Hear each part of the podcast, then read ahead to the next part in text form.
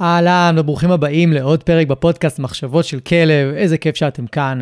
הנושא היום הולך לעסוק בתוקפנות לאורחים, ואנחנו אה, נצלול בפרק הזה לסיבות ולגורמים שהופכים כלב להיות תוקפן לאורחים החל משלב הגורות, וגם איך לזהות כל גורם מאיפה הוא נובע, וגם אני אכניס אתכם בהמשך הפרק לדרך שבה אנחנו מטפלים ול... הרעיון והגישה שעומדת מאחורי הטיפול בקבלת אורחים ובתוקפנות לאורחים. יהיו לנו שני חלקים לפרק הזה. הפרק הבא, השני, יעסוק יותר באיך להתמודד עם אורחים כשהם כבר בתוך הבית. היום אנחנו נדבר על הגורמים ואיך לזהות אותם ו... איך להכניס אורחים הביתה, אבל הפרק הבא יעסוק בהתנהלות בתוך הבית, ואני אביא לכם גם דוגמאות מתוך מקרים שאני מטפל בהם או טיפלתי בהם בעבר עד כמה שאני יכול. אבל לפני שאנחנו קופצים לפרק, אני רוצה לנצל את ההזדמנות ולהגיד לכם תודה רבה על הפרגון והתמיכה, ההודעות שאתם שולחים לי, התיוגים בפייסבוק, הסטוריז. אני מקבל מכם על בסיס יומיומי אה, הודעות של תודה והוקרת תודה על הפודקאסט ועל התוכן וכמה אתם לומדים. מבעלי כלבים, ממאלפים, אה, וטרינרים אפילו התחילו לכתוב לי, אז באמת המון המון המון אה, תודה. אני ככה, מי שרואה בווידאו, אז אני ככה בהחלט אה, מוקיר תודה ומעריך מאוד את התמיכה ואת הפרגון שלכם. אנחנו קרובים מאוד ל-20 אלף הורדות לפודקאסט בפחות משנה. בלי שום פרסום, בלי שום אימון, בלי שום כלום, הרבה הרבה הרבה בזכותכם. ולקראת ה-20 אלף הורדות, שזה הולך לקרות די בקרוב, אני הולך לעשות הפתעה עבור כולכם. אז תמשיכו לעקוב, אם זה בניוזלטר, אם זה בפייסבוק, אם זה באינסטגרם, אם זה פה בפרקים, אני אודיע על זה ואני אפרסם את זה, לא לדאוג. מי שעוקב בוודאות לא, לא יפספס. אז אנחנו נעשה פתיח קצר, ואנחנו צוללים לפרק. ברוכים הבאים לפודקאסט מחשבות של כלב. שמי גיא תיכון, ואני עוזר לבעלי כלבים להתגבר על בעיות התנהגות מורכבות עם הכלבים שלהם בשיטות המבוססות על תגמולים וחיזוקים בלבד. אני מאמין שחשוב לגדל ולאלף כלבים כיום בראייה הוליסטית, ולא מספיק לגדל אותם בראייה התנהגותית בלבד. אני מעביר תהליכי ליווי אישיים, סדנאות וקורסים דיגיטליים לבעלי כלבים וגם למאלפים שמחפשים להתפתח ולצמוח. בכל יום שישי יעלה פרק חדש בנושא מרתק, דרכו אלמד אתכם להבין כלבים ברמה עמוקה יותר, מה שיסייע לכם לשפר את הקשר איתם ולחיות בצורה הכי טובה ביחד. אם אתם נהנים מהתוכן, אשמח שתשתפו אנשים אחרים שמגדלים כלבים וגם הם יוכלו ליהנות מהפודקאסט. תודה שאתם מקדישים לי מזמנכם, המשך פתיח קצר ומתחילים.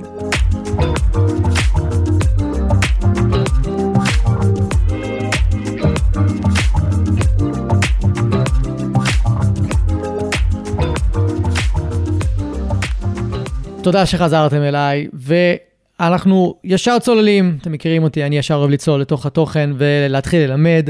אני מאוד אוהב לדבר על הנושא הזה של כניסת אורחים ותוקפנות לכניסת אורחים. מקווה שפפו לא יגנוב לי את ההצגה ברקע, למי שרואה בווידאו. אה, יש לנו כל מיני גורמים, אני אמנה לכם אותם רגע לפני שניכנס לתוך אה, כל גורם בנפרד. אז יש לנו גורים שלא אוהבים מגע ואחר כך הופכים להיות תוקפניים בעתיד. יש לנו מפגשים רוויי מתח בדלת שלא מטופלים ואחר כך המתח הזה מתגבר והם נהיים תוקפניים. יש לנו גזעים עם נטייה לחשדנות טבעית שאם היא לא מטופלת או אם לא מוגדר לכלב, אה, מה עושים בדלת? הוא יכול להפוך להיות תוקפן.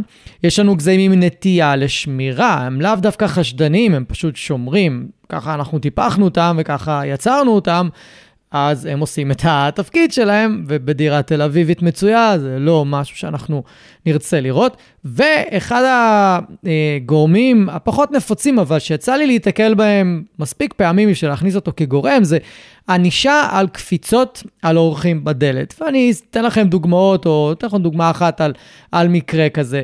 ואחר כך, אחרי שנעבור על הגורמים האלה, אני אסביר לכם איך לזהות אותם. עכשיו, למה חשוב להבין את הגורמים ואיך לזהות אותם?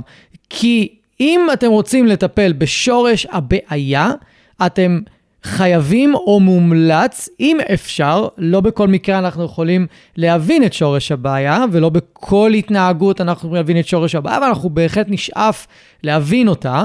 ברגע שנדע את שורש הבעיה ולמה הכלב מתנהג כמו שהוא מתנהג, יהיה לנו יותר קל לבוא ולתת טיפול מתאים, כי אם עכשיו הכלב חווה ענישה, כי הוא קפץ על אנשים. היו מושכים אותו בפתאומיות ברצועה כשהוא קפץ על אנשים, נותנים לו איזה מכה בגוף, או זורקים עליו משהו, או צועקים עליו, או נותנים לו ברכייה, או כל מיני אה, תגובות שיגרמו לו בסופו של דבר לחשוב ש... אולי האורחים שבאים זה לא כזה כיף ולא כזה טוב, כי כשאורחים מגיעים ואני מתרגש, אז קורים דברים לא נעימים. אם, זאת ה... אם זה הגורם לתוקפנות, אז אפשר לשנות את החוויה של הכלב, אבל אם התוקפנות של הכלב לאורחים היא כי הוא שומר, וזה בטבע שלו לשמור, ההתנהלות כאן יכולה להיות אחרת, העבודה תהיה אחרת, וגם התיאום ציפיות לגבי לאיזה התנהגות אפשר להגיע עם הכלב, נכון לאיזה תוצאה אפשר להגיע עם הכלב, היא תהיה בהחלט שונה, כי פה מדובר על חוויה של הכלב, שהוא למד לאורך החיים שלו, אבל אין לו נטיות שמירה, אין לו נטיות לחשדנות לאורחים, הוא פשוט חווה חוויה לא נעימה בסביבה של אורחים, לעומת כלב שהנטייה הטבעית שלו היא לשמור, וזה לא קשור לחוויה שהוא עבר או לא עבר, זה פשוט הטבע שלו, אז אני לא יכול לבוא ולשנות את הטבע שלו, לא משנה כמה תיקונים וענישה אני אשים, את הטבע של הכלב. אני לא יכול לשנות. הדבר היחידי שאילוף עושה זה משנה התנהגות ומשנה יחס לסיטואציה מסוימת, אבל לא את הנטייה הטבעית של כלב. כמו שאי אפשר להוציא את הנטייה לראייה מבורדר קולי. זה פשוט יהיה שם כל הזמן, לא משנה מה אנחנו נעשה. אז אני כן אכניס אתכם לגורמים, ואני אסביר ככה באופן כללי עליהם עם דוגמאות, כדי שאולי זה יעזור לכם להבין מאיפה הקושי של הכלב שלכם נובע בקבלת אורחים, ואולי תוכלו להתחיל לעשות קצת התאמות וקצת שינויים. אני אסביר באמת איך אפשר לעשות קצת התאמות ב... אה, לפי כל אה, גורם. אז בואו נתחיל מהגורם הכי נפוץ והכי ברור, וכמובן שיכול להיות שילוב של גורמים. אוקיי? קחו את כל הגורמים שאני אדבר עליהם היום, ואתם יכולים גם לעשות שילובים ביניהם, ואז רק מעצים את הקושי של הכלב. אז אני אחזור רגע לזה שהגורם הראשון שבעיניי הוא אחד העיקריים, אה, אלה גורים שפשוט לא אהבו לקבל מגע מאנשים שהם לא מכירים, עד שהם סומכים עליהם. ובדרך כלל, מה שקורה עם אורחים שמגיעים אלינו הביתה ויש לנו גור, הם ישר רוצים ללטף אותו, רוצים להיות באינטראקציה איתו, רוצים לשחק איתו, רוצים לעשות איתו דברים. אה, ולא תמיד הגורים מוכנים. יש גורים שהם ישר נפתחים ויאללה בוא נשחק, מביאים צעצוע, אה, תלטפו אותי, תיגעו בי, ממש אפשר לראות את זה על השפת גוף שלהם, אבל אפשר לראות גורים, במיוחד במיוחד כלבי הפריע, כלבי הכנעני עמותות, כלבים רגישים, כלבים אה, שיש להם נטייה לחשדנות טבעית, זה לא חייב להיות גזע מסוים, זה יכול להיות כל מיני כלבים, אוקיי? אבל... אנחנו כן רוצים אה, לאתר את הגורים האלה שיש להם יותר רתיעה ממגע מאדם זר. עכשיו, בדרך כלל, אם לגור הייתה רתיעה ממגע כשאתם אימצתם אותו, סביר להניח שתהיה לו רתיעה ממגע גם מבן אדם זר שבא אליכם הביתה. זאת אומרת שאותו גור צריך לחוות איזושהי חוויה של אמון לפני שהוא מוכן להתמסר למגע ולהתמסר לאינטראקציה מלאה ולמשחק ולכל מיני פעילויות עם אדם שהוא לא מכיר. לכן אחת הסיבות שאני כאשר אני פוגש גור שפעם, בפעם הראשונה ואני קולט את החשדנות הזאת לאנשים, את החשדנות כלפיי, אני נותן לו space, אני לא ישר מנסה ללטף, לגעת, לקרוא לו, תביא לי משחק, ישר לשחק, גם לא ישר מביא לו אוכל, כי הוא עדיין חשדן כלפיי. אוכל לא בהכרח מסיר חשדנות, ממש לא, זו טעות נפוצה שהרבה אנשים אה, חושבים, אבל אוכל הרבה פעמים דווקא מוסיף לקונפליקט. כי אם הגור מפחד או חושש או חשדן לאנשים, והוא עדיין לא יתגבר על החשש הזה מול אותו בן אדם, ואותו בן אדם מציע לו אוכל, אז הגור בא בשביל האוכל, הוא לא בא כי הוא סומך על הבן אדם. אוקיי? הוא יכול לקחת את האוכל וללכת. אם מישהו ייתן לכם כסף, זה לא אומר שאתם סומכים עליו, נכון? אז זו איזושהי דוגמה שקפצה לי לראש כרגע. אבל אם מישהו אה, לוחץ לכם את היד, או מחייך אליכם, או עושה איזה משהו שבתרבות האנושית נחשב לאמין, אתם לא בהכרח סומכים עליו באותו רגע. אתם עדיין יכולים לחשוד, למרות שאולי הוא אפילו עשה עבורכם איזה משהו, איזושהי טובה או משהו כזה. לא בהכרח אתם תסמכו עליו. אז כלבים במובן הזה הם, הם מאוד uh, דומים. נלך שנייה אחורה. אם יש לכם גור, או היה לכם גור, שבהתחלה הוא חשש מהאנשים והיום הוא תוקפן, אז אתם יכולים להבין למה. כי סביר להניח שמהרגע שהוא היה גור, הוא לא כל כך רצה מגע.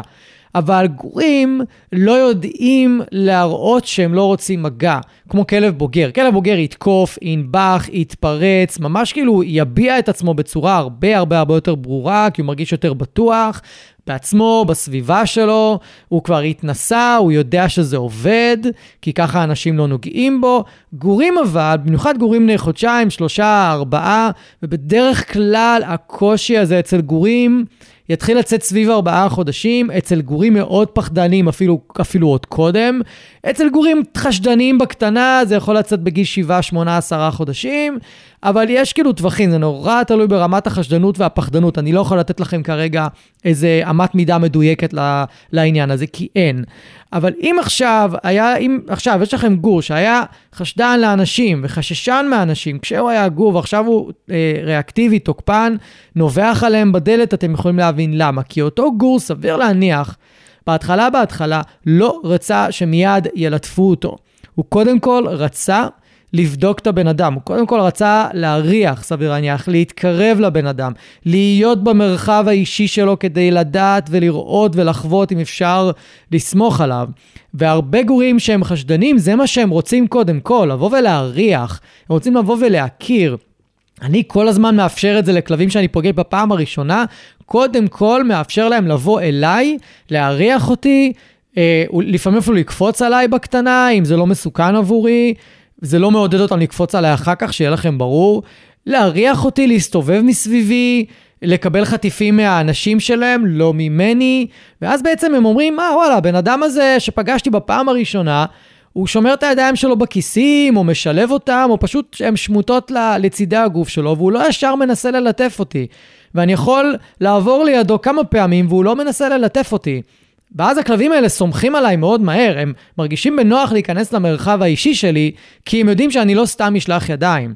ובפעם הבאה, או בפעם שאני כן ארצה ללטף, אני תמיד אבקש רשות מהכלב, אני תמיד אעשה סימנים עם הידיים שלי, שכלבים כבר למדו לזהות את הסימנים שבני אדם עושים לפני שהם באים ללטף, נכון? אנחנו מרימים כזה את היד למעלה, או מושיטים את היד מלמטה, אנחנו פורסים את היד, את כף היד שלנו, אולי טיפה רוכנים לכיוון הכלב, אנחנו עושים איזה שהן פעולות מאוד ברורות שמנבאות לכלב, עכשיו הבן אדם הזה הולך ללטף אותי, או הולך ל- לעשות איתי משהו. אז בדרך כלל אני אעשה את זה כשאני יושב על הספה, והכלב כבר מרגיש בנוח להתקרב אליי, ואני אשים את היד מ- מלמטה, אני אגיש את היד לאזור הגרון, או השכמות, או הצוואר, משהו כזה, אבל אני לא אביא את היד מלמעלה, כמובן. כולנו יודעים שלא מלטפים כלב מלמעלה. אנשים שהם לא כל כך אנשי כלבים אולי לא יודעים, או מי שאולי חדש לעולם הכלבים, רק עכשיו לומד את זה, אבל תמיד, תמיד, תמיד מושיטים יד מלמטה. אה, זו תנועה פחות מאיימת עבור כלבים. כמו שאם אני רוצה ללטף כלב, אני בדרך כלל ארד נמוך ואני לא ארחן מעליו. בטח כלב שחששן וחשדן לאנשים, בטח כלב שנשך בעבר, אני בחיים לא ארחן מעליו, אני מסתכן בנשיכה בפנים שלי. אבל אנחנו צריכים לזהות את הגורים האלה בגיל מאוד מוקדם, והבעיה היא זה שקשה לזהות אותם הרבה פעמים, כי הם מתנהגים בצורה מאוד אמביוולנטית ומאוד מטעה. הם יכולים להיות מאוד מרוגשים מאנשים שנכנסים בדלת, ולהשתולל ולקפוץ ולנשוך להם את הידיים, לנשוך להם קצת את הרגליים, לנשוך הרבה צעצועים, הם, הם נראים בעוררות גבוהה מדי. בדרך כלל כשאני אראה גור בעוררות גבוהה מדי מאורחים, מתחיל להדליק לי נורה, לא אדומה, אבל נורה צהובה. אני מתחיל להגיד לעצמי, אוקיי, אולי יש פה איזשהו עניין עם, עם אורחים, ואני צריך לעקוב אחרי זה, זה לא אומר שיש בהכרח בעיה, אבל אם כבר אני אראה גור שנסוג אחורה, מבויש, כשמושיטים לו יד הוא דווקא נרתע, הוא לא מתמסר, הוא לא נכנס למרחב האישי של הבן אדם, יכול להיות שהוא כבר נובח, יכול להיות שהוא קופץ בעוררות גבוהה ונושך את הידיים, אני יודע שיש כאן איזה קונפליקט מצד הגור, ואם אני לא אעשה פעולות שבונות אמון, ועוזרות לגור להרגיש בנוח עם האורחים שנכנסים הביתה, יכולה להיות לי בעיה די רצינית בעוד חודשיים, שלושה, חצי שנה, שנה, מאוד תלוי בבית, מאוד תלוי באורחים, מאוד תלוי בכלא, מאוד תלוי בחוויות שהוא יעבור, תלוי במלא מלא מלא גורמים. אבל הטעות של הרבה אנשים, של הרבה בעלי כלבים, זה שהם רואים את שהגור שלהם מפחד או חושד או, או חושש מהאורחים שמגיעים והם בכל זאת מבקשים מאורחים לתת לו אוכל, ללטף אותו, לעשות איתו דברים, לפני שהוא נתן סימן ברור של אני מוכן. בדיוק אנחנו, בני האדם, אנחנו אוהבים אנחנו, סליחה, אנחנו לא אוהבים שנוגעים בנו ככה בלי רשות, אנחנו, או, או מחבקים אותנו, או עושים איזה משהו פיזי איתנו, אבל אנחנו לא, לא חושבים בכלל שעם גורים וכלבים זה עובד בדיוק אותו דבר, ואנחנו הרבה פעמים כופים את עצמנו עליהם, או מבקשים מאנשים אחרים לכפות את עצמם על הכלבים שלנו. זה לא אומר שאם יש לכם כלב חשדן או חששן, ואורחים יאכילו אותו או ישחקו איתו, זה יהפוך אותו אחר כך להיות תוקפן, ממש לא. אבל... זה כן יכול לקרות עם גורים מסוימים. ב- הכל תלוי כמה הם חשדניים, כמה הם פחדניים, כמה הם חששניים לגבי אנשים, כמה הנטייה שלהם היא יותר לשמור מאשר להגיד לאנשים, אה, איזה יופי שבאתם, בואו כנסו הביתה, הבני אדם שלי יכינו לכם קפה, יביאו לכם משהו לאכול, אתם יכולים לשבת פה, אני הולך להתעסק בעצם שלי, אם אתם רוצים תקראו לי ו- ונשחק קצת. לא כל הגורים, הכלבים הם כאלה. יש כלבים שאתם תבואו אליהם הביתה, כבר כשהם גורים, אם יש להם נטייה לשמור, הם יסתכלו עליכם במבט של מה אתה זומם, למה אתה פה, למה אתה מפריע, אני מעדיף שאתה תלך. זה השפת גוף שלהם, זה הצורת חשיבה שלהם, ואם אנחנו לא מלמדים אותם להרגיש בנוח עם הסיטואציה, אנחנו יכולים למצוא את עצמנו מהר מאוד עם כלב שלא מארח יפה את, ה, את האורחים שלנו. אז חשוב לי להגיד שהבעיה עם אורחים, זה המסקנה שצריך להסיק פה מכל ה... הקטע הזה על גורים, זה שהבעיה עם אורחים לא מתחילה כשזה מופיע.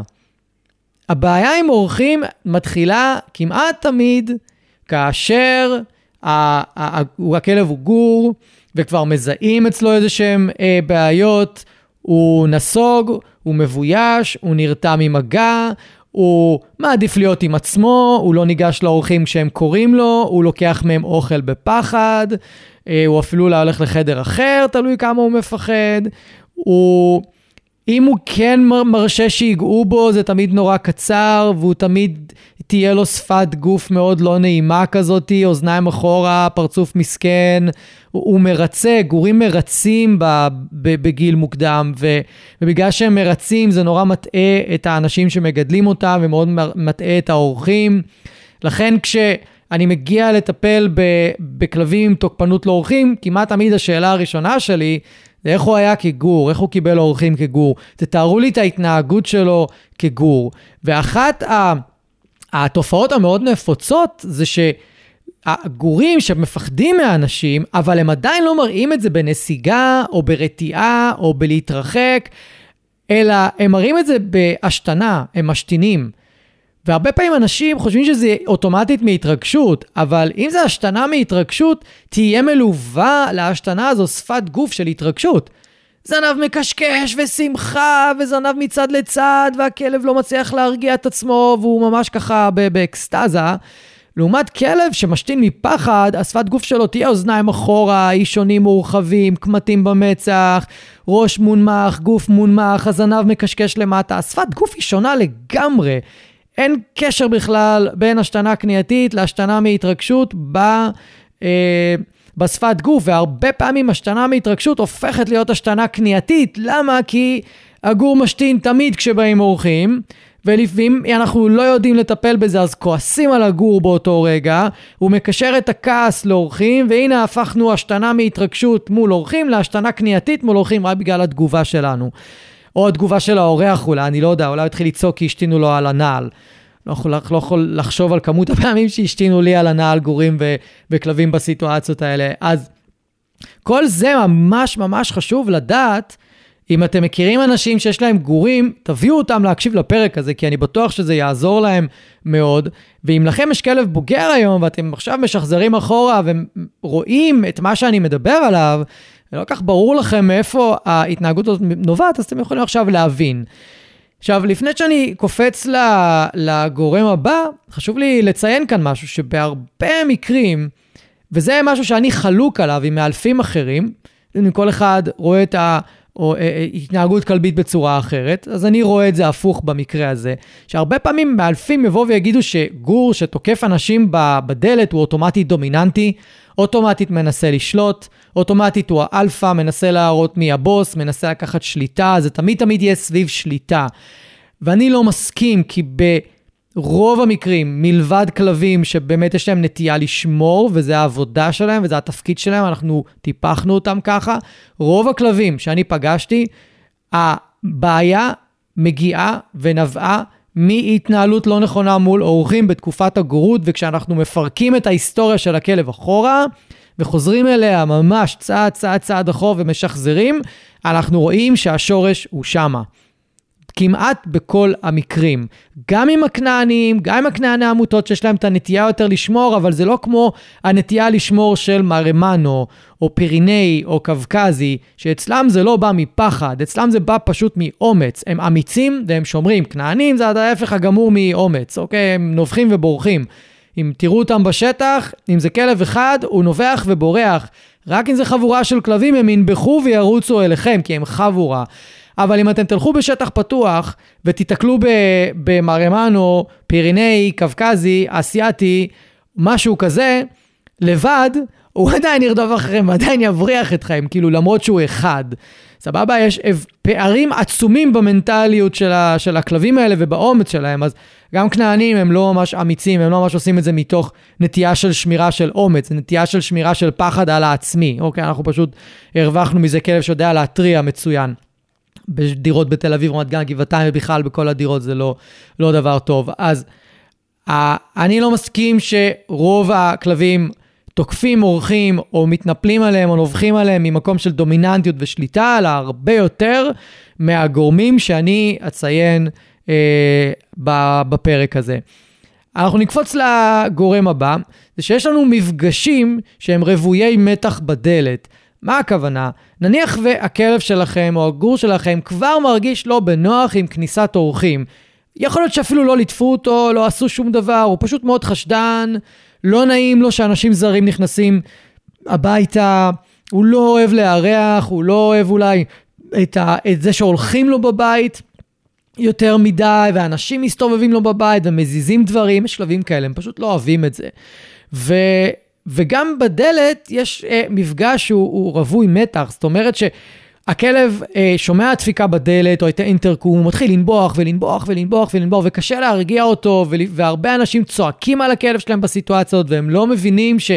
כלב שנובח ורואה אותנו צועקים עליו, לא בהכרח מבין שאנחנו צועקים עליו כי הוא נובח, כי יש פה אה, אורח. מבחינת הכלב הוא בא ואומר, יש איום, יש איום, יש איום, שומע אותנו צועקים, בקלות יכול לחשוב שאנחנו לחוצים יחד איתו וכמוהו מהמפגש של הבן אדם בדלת, כי שוב, הם לא מבינים שאנחנו כועסים בהכרח על הנביחות שלהם, ו...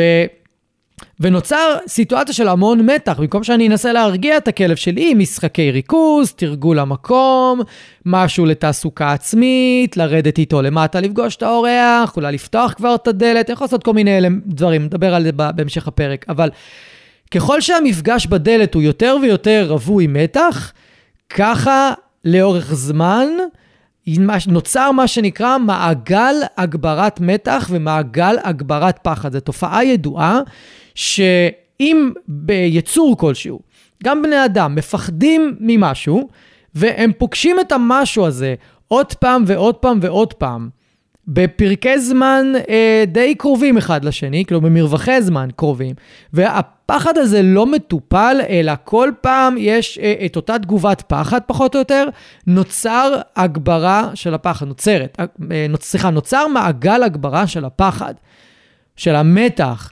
ואם אנחנו לא מלמדים את הכלב שלנו לחוות חוויה רגועה סביב הדלת, גם אם הוא לא תוקפן, גם אם הוא לא נושך, הוא פשוט לחוץ ומתוח מכניסה של אנשים הביתה, ויכול להיות שבעוד חצי שעה מה, מה, מהרגע שהם ייכנסו, הוא כבר יהיה במקום שלו, או לידכם רגוע, וכבר לא יזיז לו שום דבר, אבל עדיין נשאר ההרגל הזה, שכשמישהו נכנס בדלת, נובחים ומשתוללים, והבן אדם שלי צועק, והאורח נכנס, והאורח מפחד ממני, ויש כל מיני... התנהגויות שקשורות למתח ואי נעימות ו- ו- וחשש מכל הצדדים, ושוב, ככל שאתם יותר קולניים, יותר לחוצים, יותר עצבניים בסיטואציה הזאת, זה ישפיע בהכרח על העצבנות של הכלב שלכם, בין אם הוא גור או בוגר, וזה גורם ש... לאו דווקא יש תוקפנות לאורחים, זה גורם שצריך לטפל בו כדי שלא תתפתח אחר כך תוקפנות לאורחים, אלא שזה יישאר רק איזשהו מתח ואי נעימות בדלת. עכשיו, איך אני מזהה את זה, את, ה, את הבעיה הספציפית הזאת? זה שבדרך כלל הכלב שלי די סבבה עם אנשים, גם בטיולים, הוא לא נרתע מה, מהאנשים יותר מדי, אבל כשמישהו דופק בדלת או שצלצול בפעמון, הוא ישר מתחיל לנבוח, נכנס לעוררות גבוהה ולאקסטזה גבוהה, וכשהאורח נכנס הוא עדיין יכול לנבוח ועדיין להיראות בעוררות מאוד מאוד גבוהה. אבל אחרי, אבל הוא לא נושך, הוא לא מנסה לנשוך, הוא יכול להמשיך לנבוח על האורח שהוא הולך קצת בבית, אבל כשהאורח יושב במשך עשר דקות, רבע שעה, יותר, פחות, זה לא משנה, הוא משחרר. הוא פשוט משחרר, הוא מפסיק להתעסק באורח, מפסיק לנבוח עליו, אולי אפילו בא לקבל תשומת לב, ו... אבל סך הכל במפגש הוא, הוא בסדר, הוא מצליח להתמודד יפה ורגוע, וגם אם האורח זז בבית, זה לא כזה מפריע לו, וגם אם האורח הולך מהבית, זה לא כזה אה, מפריע לו. עכשיו, זה בניגוד לגורם הראשון של גורים שלא רצו מגע, כי אצלם זה יכול בקלות להתפתח לתוקפנות גם בזמן תנועה של אורחים בבית, כי הרבה כלבים פשוט, אה, ברגע שאורח קם ללכת בבית, הם לא לוקחים סיכונים והם ישר מתפרצים על האורח כי הם לא יודעים מה הכוונה שלו. הם לא יודעים מה הכוונה שלו לקום ולבוא אליהם, כי בעבר אנחנו, או בני הבית, ביקשנו מהאורחים ללכת ולעשות משהו עם הגור כדי שהוא ירגיש בנוח במרכאות, או לתת לו אוכל, או לשחק איתו, או משהו כזה. אז הגור כבר לא יודע מה הכוונה של הבן אדם שקם, ללכת לשירותים, למטבח, אה, לבוא אליי, אני לא יודע, אני כבר אומר לו מראש, אל תתקרב, אני כבר יוצא עליו ישר כדי שידע, אל תתקרב, אל תתקרב. אוקיי? ו- וזה מאוד שונה ממפגשים שהם רק רוויי מתח, אבל בסופו של דבר אין איזושהי בעיה בבית. אבל עדיין חשוב שתזכרו שכל התנהגות כזאת, אם מעגל הגברת הלחץ והמתח ממשיך, בקלות אפשר להגיע למצב של תוקפנות ב- בהמשך. ממש בקלות, תלוי ברמת החשדנות של הכלב וברמת ה... ה... התגובתיות שלנו גם לסיטואציה, זה גם, זה גם משמעותי. עכשיו, גורם שלישי זה גזעים או כלבים, לצורך העניין, שיש להם נטייה טבעית לחשדנות. אני מדבר בעיקר על הפריות, אני מדבר בעיקר על הגזעי צאן, יש לנו חלק מהמולוסרים, חלק, כמו נגיד רוטוויילר, שיש לו חשדנות טבעית, אבל נדיר שהוא ייקח את זה לתוקפנות לאורחים, נדיר ממש. אה, אבל יש המון גזעים שאנחנו יצרנו בהם את החשדנות הזאת, כי אנחנו צריכים אותה לתפקיד שלהם. לתפקיד שיעדנו לה. עכשיו, כלבי פריה, כלבי בר, שדיברתי עליהם בפרק 10 עם אה, הגה רובין, פרק שקרוב לאלף האזנות בזמן שאני מקליט את, ה, את הפרק הזה, הפרק הכי מואזן בפודקאסט, ממליץ לכם מאוד להקשיב לו. זה גזע, גזע, זה לא גזע, זה כלב, זה כלב שאנחנו לא נגענו בו, זה כלב שהטבע יצר, זה כלב שהתפתח בהתאם למה שהוא היה זקוק לו בשטח. אוקיי? אנחנו לא טיפחנו את זה, אז החשדנות מבני האדם היא טבעית מאוד אצל הכלבים האלה, כי הם צריכים לשמור על עצמם.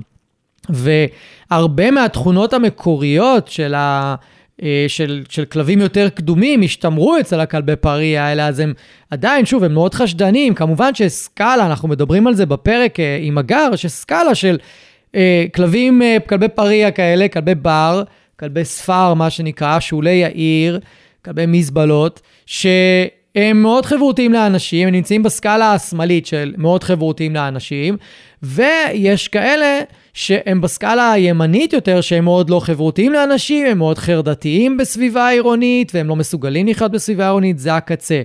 ובין שתי הקצוות האלה יכולים ליפול מלא מלא מלא כלבי פריע, ואם אני לוקח את אותה סקאלה, אני יכול לשים אותה על כלבים באופן כללי. יש כלב אחד שהוא ממש easy lucky going כזה, נורא חברותי, נחמד לאנשים, כלבים, זורם, קליל.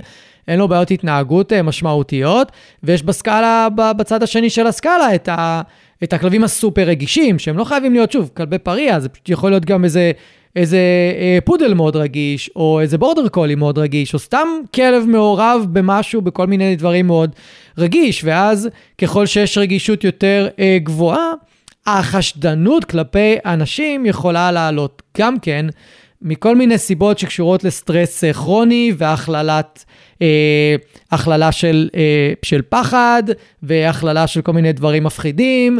יש כל מיני סיבות שאני לא נכנס אליהן. עכשיו יש לנו שני פרקים על, על פחד, על פחדים. אתם יכולים לחז, לחזור אחורה ולהאזין להם. אבל ברגע שיש לי כלב שאני מזהה אצלו, במיוחד אם זה גור, שאני מזהה אצלו חשדנות טבעית לאנשים, אני חייב, אה, אני חייב לטפל בזה, אני חייב לאו דווקא לגרום לו לאהוב מגע של בני אדם, אלא אני חייב לדעת איך להתנהל איתו בסביבה של בני אדם, במיוחד כאלה שבאים אליי הביתה. וזה מדהים לראות כלבים רגישים, כולל כנענים כאלה, כלבי בר, שהם... לא תוקפניים לאנשים ולאורחים, הם פשוט לא אוהבים שנוגעים בהם, הם פשוט חשדניים מטבעם, הם לא רוצים להתקרב לבני אדם. וברגע שמראים להם פעם אחר פעם אחר פעם אחר פעם שאנחנו נדאג שאנשים שהם לא סומכים עליהם לא ייגעו בהם, לא ילטפו אותם, לא ייתנו להם אוכל, לא ייתנו להם שום דבר, לא ייצרו איתם אינטראקציה, שמגיע אורח, אז אין להם שום קשר לכלב, הם רק יכולים להגיד שלום לכלב מרחוק. הכלבים האלה הרבה פעמים פשוט נרגעים. פשוט נרגעים, כי אומרים לעצמם, אה, אוקיי, מעכשיו שאורחים מגיעים, אז אני לא צריך לעשות איתם שום דבר, לא צריך לקחת מהם אוכל, לא צריך אה, להיות נחמד אליהם, לא לשחק איתם, לא לעשות איתם פעילויות, לא לנסות אה, לרצות את הסביבה שלי שהם ייגעו בי. אלא אני יכול ללכת למקום שלי, ללעוס משהו, ללכת לחדר. יש כמי שלימדנו אותם ללכת לחדר. סתם, והם פתאום הולכים לחדר מרצונם החופשי, הם בכלל לא רוצים להיות בסלון עם, ה, עם האורחים. וזה משנה לחלוטין את, ה, את הדינמיקה, וזה יכול לקרות רק אם אנחנו נזהה שפשוט יש לי כלב עם נטייה טבעית לחשדנות לבני אדם, אין לו רצון להיות תוקפן, ואני יכול להראות לו שהוא לא חייב, אוקיי?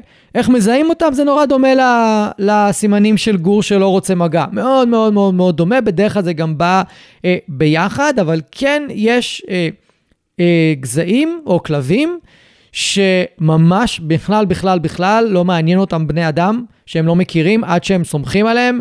וזה לא עניין של מגע, זה לא עניין של אוכל, של משחקים, זה עניין של אמון שנבנה לאורך זמן, והכלב לומד לסמוך על הבן אדם גם ללא אוכל. אגב, אני מעדיף ללמד כלב לסמוך על אנשים ללא אוכל, כי אז ברור לי שהכלב ניגש לאנשים לא בגלל אוכל, הוא ניגש כי הוא מרגיש בנוח. בגלל זה אני לא מאכיל כלבים כמעט במפגשים הראשונים, או ב... סליחה, במפגש הראשון, או רק בחצי השני של המפגש, הכלב המרגיש איתי הרבה יותר בנוח. אני לא משתמש באוכל בשביל לגרום לכלב להתחבב עליי. ממש לא. או שאני אתחבב על הכלב, יותר נכון. ממש לא. אני נמנע מזה, וזה גם מה שאני מלמד, זה מאוד עוזר להבין את הרצון של הכלב בצורה מדויקת, ולא לקבל מה שנקרא אה, התנהגות מזויפת מצד הכלב, שהוא רוצה את האוכל ובגלל זה הוא מתקרב, אבל אם זה היה תלוי בו, הוא בכלל לא היה מתקרב, אוקיי? אז אה, הגורם הרביעי זה כלבים עם נטייה טבעית לשמירה. שמירה, אני, אני אסביר שוב את ההבדל, זה אומר שהוא לא חייב להיות חשדן, הוא לא חייב להיות פחדן, הוא פשוט שומר. זה אומר שאם בן אדם נכנס למרחב של הכלב, זה יכול להיות חצר גדולה, דירה, מפעל, וואטאבר, אה, כל דבר שהכלב מסתובב בו, כל, כל אזור שהכלב חי בו. כל מי שנכנס לאזור הזה שלא אמור להיות בו, לא חי בו, לא בא והוא נמצא בתדירות גבוהה באזור הזה, מבחינת הכלב הזה לא אמור להיות שם, צריך להעיף אותו משם, צריך לגרש אותו, צריך להבריח אותו, הוא לא אמור להיות שם. או כאן יותר נכון. כלבים כאלה עושים את זה הרבה פעמים באומץ, במיוחד אם הם עברו חשיפה כמו שצריך, ובמיוחד אם הם לא חשדנים, וכלבים כאלה זה לא שאם עכשיו אני אבוא ואני אתן להם אוכל, או אני אתחבב עליהם, או כל מיני דברים כאלה, זה כאילו ישנה את דעתם, או שהם יהפכו להיות ללא שומרים. לא, הם עדיין ישמרו לאורך כל חייהם, סביר להניח, וכלבים כאלה צריך ממש, ממש, ממש צריך מגיל מוקדם להגדיר להם מתי שומרים ומתי לא שומרים. זה מאוד מאפיין את הגזעי צאן, זה מאוד מאפיין כלבי מולוסר מסוימים, כמו אה, פחוסים מסוימים. מי שלא מכיר מולוסר, כלבי עבודה כמו רוטוויילר, מסטיפים, אה, חלק מגזעי המסטיפים, לא כולם. אה, זה מה שעולה לי בראש ככה באופן אה, מיידי, אבל, ה... אבל אם אנחנו רוצים לדאוג שהכלבים האלה לא יפגעו באף אחד, צריכים להיות כללים ברורים מאוד למתי אתה שומר ומתי אתה לא שומר. ובדרך כלל כגורים, אני לא אכנס לכל התהליך טיפול עם כאלה כלבים כשהם גורים, כי זה פרק בפני עצמו, אבל אתן כמה מפתחות לעניין הזה. תמיד, תמיד, תמיד מקבלים יחד עם הכלב אנשים הביתה ומלמדים את הכלב להרגיש בנוח, להרגיש טוב, אה, לא חייב לעשות משהו עם הבן אדם, פשוט מגדירים לו, אם אני איתך, אתה יכול להיות רגוע, אתה יכול להוריד את תפקיד השמירה ממך. אם אני לא איתך, וזה מישהו שנכנס ממקומות חשודים, אתה יכול לשמור, הכלב עושה את זה לבד, אני בכלל לא צריך ללמד אותו לעשות את זה. הוא יעשה את זה לבד, אבל אם אני בא איתך להכניס מישהו מהשער, או אני בא איתך לדלת ומכניס מישהו איתך בדלת, אתה לא צריך לשמור. אה, זה בן אדם בטוח. זה לאו דווקא אומר לכלב שאני בשליטה, אני לא יודע מה עובר לכלב בראש, אבל אני רק רוצה להגדיר לכלב, אם אני איתך בדלת, אם אני איתך בשער, לא צריך לשמור. אם אני לא איתך, תנבח. אוקיי? זה מספיק לנבוח. אם מישהו נכנס, מבחינתי תעשה מה שאתה רוצה. אבל... Uh, אבל אני חייב להגדיר את זה מגיל מאוד מאוד מוקדם. כמובן שחייבת להיות חשיפה ברמה מאוד גבוהה. ואם כבר יש לי כלב בוגר שלא עשיתי איתו את כל הדברים האלה, ועכשיו יש לי כלב שתוקף אנשים בבית כי הוא שומר, יש פה בעיה די רצינית וצריך uh, לדעת איך להתמודד איתה. שוב, אני לא נכנס לפרטי uh, טיפול המדויקים לכל דבר, כי, כי זה לא אפשרי כאן, אבל אה, הדבר החשוב להבין זה שאני לא יכול להוציא את הנטייה הזאת מהכלב. יש הרבה פעמים אני שומע אנשים, או מגיע לטיפולים, שממש היה נשמע שבטיפול ניסו להוציא את זה מהם. פשוט ניסו להוציא מהם את האקט של השמירה, ללמד אותם שאל תשמרו יותר. זה לא עובד. זה פשוט לא עובד. זה כמו שמישהו ינסה להוציא ממני את הג'ינג'י או את הצבע הלבן שלי, של העור. זה פשוט לא עובד, זה לא יקרה, אי אפשר. ההתנהגות היא ביטוי גנטי, כמו שהג'ינג'י שלי זה ביטוי גנטי, וכמו שהצבע עור שלי זה ביטוי גנטי, וכמו שהרבה דברים בגוף שלי זה ביטוי גנטי שאין לי שליטה עליו. גם התנהגות היא ביטוי גנטי, אז לנסות ולהוציא את ההתנהגות אי אפשר, צריך לשנות את הגנים. אני כן יכול לשנות איך שהגן בא לידי ביטוי, שישפיע על איך שההתנהגות משתנה, אם אני משנה דברים דרך שאני מקבל אורחים, זה אני כן יכול לעשות, אבל אני עדיין לא ישנה את הנטייה הטבעית של הכלב לשמור, כמו שאני לא יכול לשנות את הנטייה הטבעית של כלב לחשדנות לבני אדם, או, או, או, אה, או לחשדנות לכלבים, כי יש לו שפה כלבית לא טובה, אוקיי? אולי אני יכול לשפר את זה שם, אבל אולי בכך אני יכול להוציא את זה. אז חשוב להבין שזה, ש...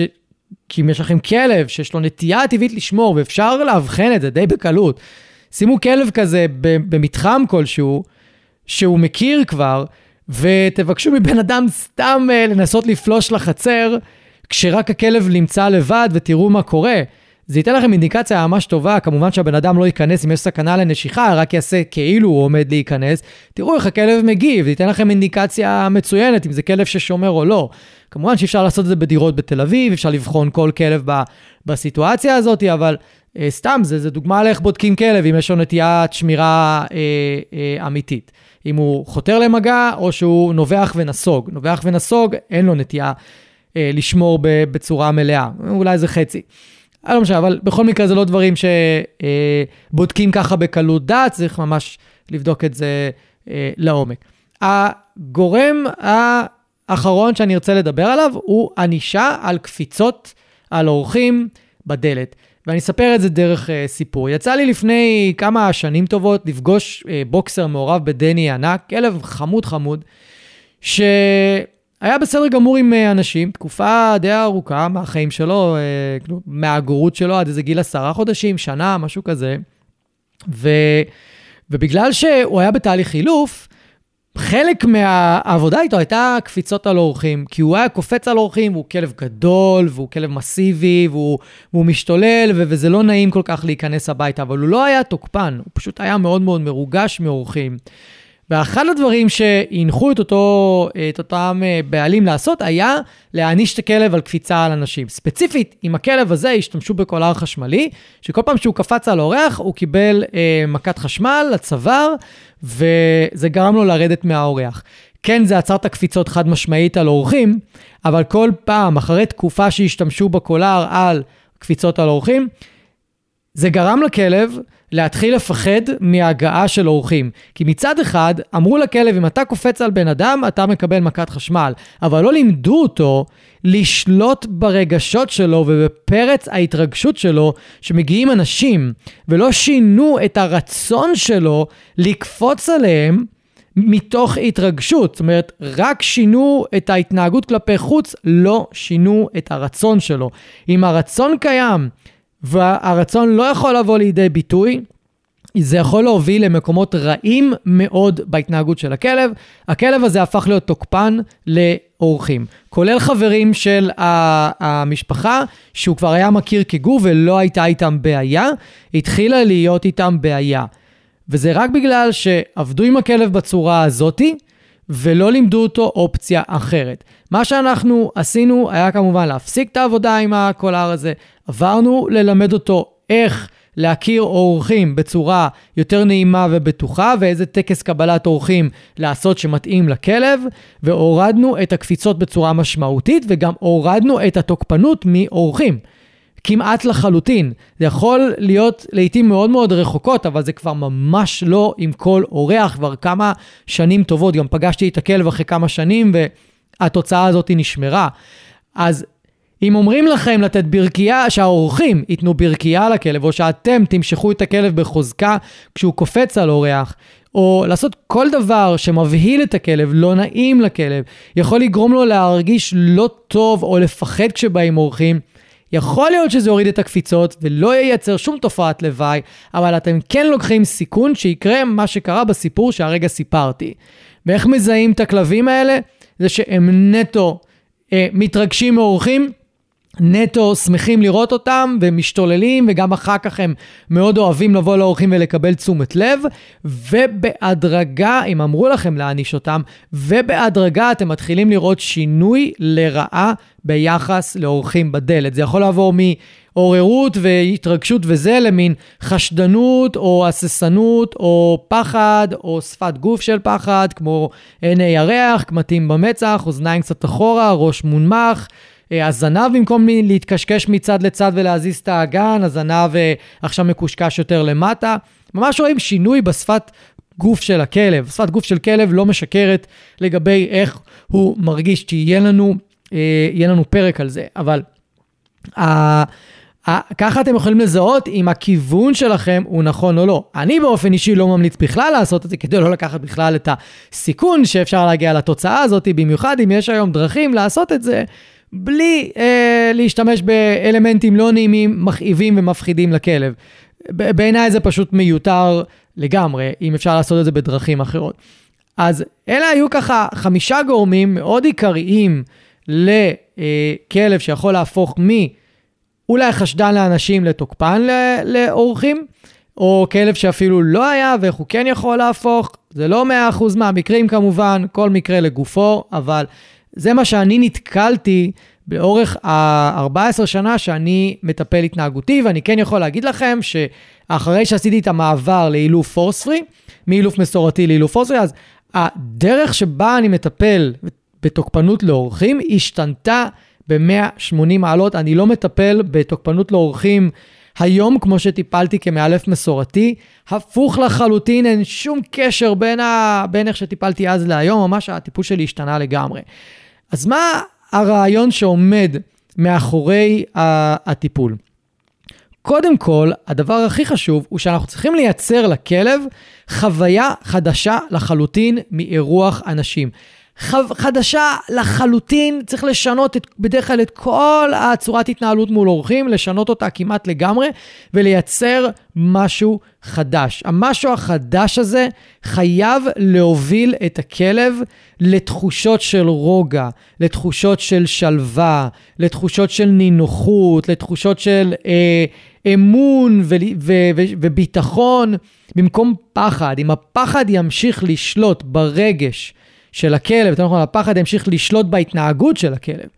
כשמגיעים אורחים אין לי שום יכולת לשנות את ההתנהגות שלו, ויש שלבים שבאמת הם יפחדו לתמיד, לעד הם יפחדו מאורחים, ושם זה המקרים הכי מאתגרים, שאנחנו לא מצליחים לשנות את הרגש של הכלב מול אורחים, אבל המהות של הטיפול, הרעיון מאחורי טיפול הוא לשנות את הרגש של הכלב מפחד לרגשות אחרים הרבה יותר נעימים שהזכרתי מקודם.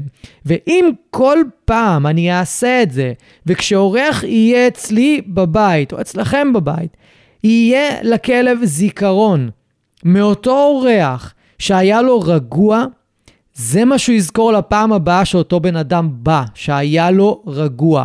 הוא לא יזכור פחד, הוא לא יזכור מלחיץ, הוא יזכור אולי לא נעים, אבל הוא יזכור גם רגוע. וזה מה שמאפשר לנו בסופו של דבר להכיר לכלב אנשים שקרובים אלינו, משפחה, חברים וכאלה, ועם הזמן להפחית ממש מהטקס היכרות עם, עם אותו אורח, ואפילו שאותו אורח יוכל להגיע עד הדלת, לדפוק בדלת, ואנחנו נגיד לכלב מאחורי הדלת, מי זה? את השם של האורח והוא הוא, הוא ישר ידע מי זה. ואז יכול להיות שאפילו הוא כבר מיד יהפוך מחשדנות ל, או לשמחה או להתרגשות או, או משהו כזה. וכן, אולי נשמע לכם קצת צינית מה שאני אומר, אבל זה קורה. שאנחנו יכולים להגיד לכלב מי עומד להגיע בדלת, את מי הוא עומד לפגוש, וממצב של חשדנות הוא עובר למצב של שמחה. זה קורה איתי הרבה פעמים כשאני מגיע. הכלבים כבר למדו לאהוב אותי, והם אוהבים שאני מגיע, ואז אומרים להם שאני בא, הם כבר בדלת שמחים ואין שום תוקפנות ואין שום אה, אה, אה, אה, עוררות או, או התנהגות לא טובה. אנחנו יכולים לעשות את זה גם עם האורחים שלנו, עם, ה, עם, ה, אה, עם האנשים הקרובים אלינו. כמובן שזה לא יכול לקרות עם טכנאים ונותני שירות למיניהם, או חברים רחוקים. שוב, תלוי ברמת החשדנות של הכלב, ברמת הפחד שלו, ורמת הפתיחות שלו לקבל את השינוי הרגשי הזה. יש פה המון אלמנטים, אנחנו הרבה פעמים שוכחים שיש לכלב אוטונומיה רגשית. מה הכוונה? הוא חווה את הסיטואציה, לא אנחנו. אם הוא חווה את הסיטואציה כמפחידה, גם אם אנחנו מנסים לייצר לו חוויה כמה שיותר רגועה, נעימה ונוחה, אם הוא עדיין מרגיש פחד, זה לא יעזור לי אה, לה, להגיד, אבל מה יש לו לפחד כאן? לא קורה שום דבר. בחוויה שלו קורה הרבה, קורה משהו מפחיד, ומאחר והכלב מרגיש את מה שהוא מרגיש באופן עצמאי לחלוטין, וכלב הוא לא איזשהו, איזושהי הערכה רגשית שלי, שאם אני אהיה רגוע, בהכרח כלב שלי יהיה רגוע, זה שטויות. אז, אה, אז אני לא יכול לצפות מהכלב להרגיש בנוח. אם אני מרגיש אה, בנוח, אז אני, שוב, אני רוצה כקונספט של טיפול בתוקפנות לאורחים, קודם כל לדאוג לכלב לחוויה חדשה, נעימה, רגועה, שלווה, בטוחה, אמינה, כדי שזה יהיה הזיכרון שלו לפעם הבאה של אורח אחר, או אפילו אותו אורח. אחד הדברים הראשונים, הראשונים, הראשונים שאנחנו עושים ושאני ממליץ, זה לפגוש כל אורח, כולל את אלה שהכלב כבר מכיר ואוהב, למטה. למה? כי בחוץ בדרך כלל המפגש הרבה יותר מרוכך, ואפשר לעשות טיול ביחד, ואפשר לעשות עבודה עם הכלב ועם האורח בצורה מסוימת, ככה שתרכך את הכלב מול האורח ותגרום לו להרגיש יותר בנוח איתו. המפגש עם האורח בדלת מורעל לחלוטין, הוא כבר רווי בחוויות שליליות, לא נעימות, מתוחות מהעבר. אין סיכוי לשנות את הרגש של הכלב. שאורח יכול להיות משהו נחמד ונעים, אם אנחנו עושים את זה בדלת, אם אנחנו ממשיכים להפגיש את הכלב עם האורחים באותו מקום ששם הוא חווה הכי הרבה לחץ. שום סיכוי בעולם זה לא עבד אף פעם, אם אנחנו לא משתמשים בענישה כדי להפסיק את הכלב אה, מיד. וגם אז, שוב, זה חוזר לגורם החמישי שדיברתי עליו. זה לא באמת משנה את השורש של הבעיה, זה לא משנה את הרגש של הכלב כלפי האורח, זה רק מפסיק אותו אולי מלנבוח. אז אני רוצה לרדת למטה ולקבל את האורח אה, בחוץ, איפה שיש עוררות הרבה יותר נמוכה, ואפילו כנראה, ברוב המקרים, לא תהיה התפרצות על האורח, ואם כן, אני יכול לעזור לכלב בטכניקות מסוימות להרגיש יותר בנוח לפני שניגשים לאורח, למנוע את הנביחות, לעזור לו לחוות חוויה יותר נעימה, ואז אני נותן לכלב שליטה להגיד לי, אפשר להתקרב לאורח, להגיד לו שלום או אי אפשר. מה אתה בוחר לעשות? הרבה כלבים בוחרים לגשת ולהריח. ואז אני גם נותן הנחיות לאורח. אל תתייחס לכלב, אל תנסה ללטף אותו, אל תסתכל עליו, אל תדבר עליו, אני בכלל מדבר עם האורח, אני מעסיק את האורח בשיחת חולין כזאת, אהלן אהלן. אה, סביר להניח שעוד לא נלחץ ידיים, לא נתחבק, לא נתנשק, לא נגיד שלום עדיין, רק, אה, זאת אומרת, רק נגיד במילים. ניתן לכלב קודם כל להרגיש בנוח עם הסיטואציה, ואז אנחנו נצא לסיבוב. ככל שהכלב פחדן וחשדן יותר, זה יהיה סיבוב יותר ארוך, עם עבודה כמובן, ואז אנחנו רק נעלה הביתה. אם הכלב לא חשדן ברמה גבוהה, אפשר סיבוב קצר, ואז כנראה נעלה הביתה. אבל אני המטרה של להיפגש למטה זה בלרכך את המפגש עם האורח, וזה הכי חשוב. לא לאפשר לתרגל, לא לאפשר לכלב לתרגל את ההתנהגות שאני רוצה לשנות. אם אני אמשיך להיפגש עם אורחים בדלת, הכלב ממשיך לתרגל נביחות על אורחים. מה עשיתי בזה? בדיוק, כלום. אני רוצה שהכלב שלי יתרגל התנהגות אחרת, אלטרנטיבית, חלופית שמגיעים אורחים, אז אני חייב לשנות את הסידור שבו אנחנו פוגשים את האורחים, אחרת הסידור הקודם יעודד את הכלב לאותה התנהגות, כי ככה זה. כלב הוא חיה של הרגלים, בדיוק כמונו. אז אני רוצה לייצר סידור אחר. עכשיו, אם יצרתי לכלב שלי חוויה טובה מלפגוש את האורח למטה ובסיבוב עצמו, כל הכניסה הביתה תהיה הרבה יותר חלקה. לפעמים האורח ייכנס קודם וכבר יתיישב על הספה ואז אני אביא את הכלב. לפעמים האורח ייכנס אה, אחרי הכלב, אבל הכלב ילך הצידה רגע, עם רצועה עדיין, ויאפשר לאורח להיכנס, וגם אז אנחנו עושים תרגילים שמקשרים לכלב את הסיטואציה למשהו הרבה יותר נעים. זאת אומרת, כל שלב ב... בסיטואציה הזאת הוא, הוא, הוא מובנה, הוא מתוכנן, הוא ברור לכל הצדדים, ובהתחלה, בגלל שהכלב והאנשים לא מכירים את הרוטינה הזאת, אני אוהב לתרגל את הרוטינה החדשה עם אנשים שהכלב כבר מכיר ואוהב, כי אז אין לחץ. לא צריך לעשות עכשיו את הכל מחדש בלחץ, כי אז זה יכול להרעיל אפילו את, ה, את הרוטינה החדשה. זאת אומרת שאני מלמד את הכלב רוטינה חדשה, אבל עם בן אדם זר לגמרי, הכלב חווה הרבה מאוד סטרס, אז הוא אומר, לא משנה אם אני פוגש את הכלב בדלת או למטה, אני עדיין חווה כמויות גדולות של סטרס, אז זה לא משנה מבחינתו, הרגש לא משתנה. אולי הוא לא נובח, אבל הרגש לא משתנה. אז אם אני עושה את זה עם אנשים שהוא מכיר ואוהב בהתחלה, כמה פעמים, אני בעצם מכניס לרוטינה החדשה רגש הרבה יותר נעים ושמח וכיפי ונינוח, ואז אני יכול להלביש את הרוטינה החדשה שהדבקתי לה רגש הרבה יותר נעים ושמח למישהו שהכלב פחות מכיר, זה עובד הרבה יותר טוב. כמובן שמידת ההצלחה תלויה במידת הפחד של הכלב מאנשים ומידת הרתיעה שלו מהם, ועד כמה הוא ממש ממש ממש אה, אה, מרגיש לא בנוח ונגיד כועס או עצבני מאוד שאנשים באים, זה גם אה, מאוד מאוד אה, תלוי. ו... הטכניקות בדרך כלל, אני אזרוק פה את השמות של הטכניקות, כי אנחנו ממש תכף מסיימים את הפרק, ובפרק הבא אני אדבר איתכם על מה קורה בתוך הבית ברמה הכללית, אבל הטכניקות שבדרך כלל אנחנו נשתמש בעבודה עם אורחים, זה בר פתוח, בר סגור, כשהכלב רואה את, ה, את האורח בפעם הראשונה למטה, בר פתוח, בר סגור, כשהאורח נכנס בדלת ואנחנו עומדים עם הכלב ממש בצד, במרחק שהוא לא ינבח. אה, בר פתוח, בר סגור גם אה, כשאנחנו עומדים ליד האורח והכלב עומד לידינו ולא מתפרץ, הוא גם יכול לקבל. אנחנו יכולים לעשות אה, טכניקה תסתכל על זה. זאת אומרת שכל פעם שהכלב מסתכל על האורח בטיול, הוא מקבל אוכל, ואחר כך זה תסתכל עליי, זאת אומרת, מסתכל על האורח, תוך כדי הליכה בטיול, מסתכל עליי, ואז הוא מקבל. יש פה, תסתכל על זה גם אה, בעלייה הביתה, גם בעלייה הביתה לפעמים במדרגות יש לנו בעיה, ואם יש, יש אה, מעלית, בדרך כלל נעלה בנפרד. כי לא תמיד הכלב ירשה שהאורח ייכנס איתו למעלית בפעם הראשונה, וזה סתם מסכן את האורח, יכול להרעיל את כל הסיטואציה מחדש. אז גם שם יש לנו את התסתכל על זה. וכמובן הרבה לכידה של התנהגויות רצויות, של התנהגויות טובות של, ה, של הכלב, אה, על מבט עלינו, על אה, ישיבה, עמידה, הליכה לידינו, התעלמות מטריגרים אחרים בטיול, כדי שלא יצבור מתח מטריגרים אחרים ולאו דווקא אה, בהקשר של האורח. ויש עוד מלא טכניקות, אבל זה חלק מהם. אם אתם כבר מכירים אותם, אז יכול להיות שתוכלו כבר ליישם. העניין הוא שהדרך הזאת עובדת לי באחוז מאוד גבוה של המקרים.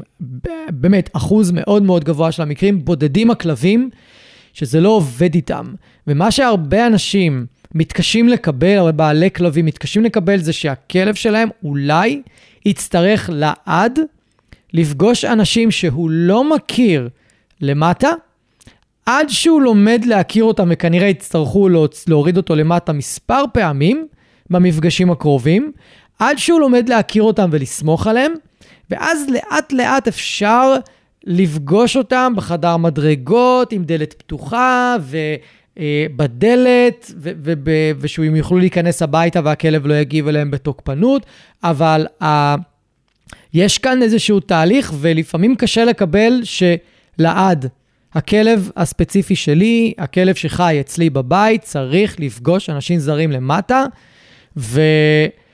וזה קשה להרבה אנשים uh, לקבל, אוקיי? ואם אנחנו בתהליך הטיפול לא מייצרים לכלב זיכרון של רוגע מכל ביקור של בן אדם שהוא לא מכיר או לא אוהב או לא סומך עדיין בבית, לא נוכל לשנות את היחס שלו לאורחים באופן משמעותי. שימו לב, אני לא אומר קבוע, כי לא בהכרח אפשר לשנות את זה באופן קבוע, במיוחד עם כלבים חשדניים, כלבים עם נטייה לשמירה, וכלבים שכבר חוו יותר מדי חוויות לא טובות סביב אה, אורחים, מפגשים שהם רוויי מתח.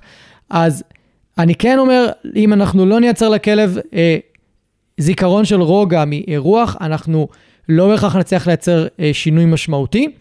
ויש כלבים שלעד יצטרכו השגחה כשמגיעים אנשים, ויש כלבים שממש צריך גם להרגיל אותם, להיות סגורים בחדר. נדבר על זה בחלק השני. היום אני רציתי להסביר לכם מהם הגורמים לתוקפנות של אורחים ואיך לזהות אותם, ומה הרעיון שעומד מאחורי הטיפול ההתנהגותי בכניסת אורחים, וקצת להכניס אתכם לעניין הזה. פרק, אה, בחלק השני של התוקפנות לאורחים, אני אכנס יותר לעומק של הטכניקות ומה אנחנו עושים בדיוק, וגם מה קורה בתוך הבית, כי בתוך הבית זה כבר ממש אה, טכניקות ואיך אנחנו עובדים עם האורחים ב- בתוך הבית. ואני מאמין שהפרק הזה יהיה ממש ממש מרתק עבורכם. אז אני מקווה שנהניתם מהפרק. אם יש לכם חברים, קרובי משפחה שיכולים ליהנות מהפרק הזה, תמליצו להם להאזין לו, ואנחנו נתראה בפרקים הבאים. שיהיה ביי ביי בינתיים.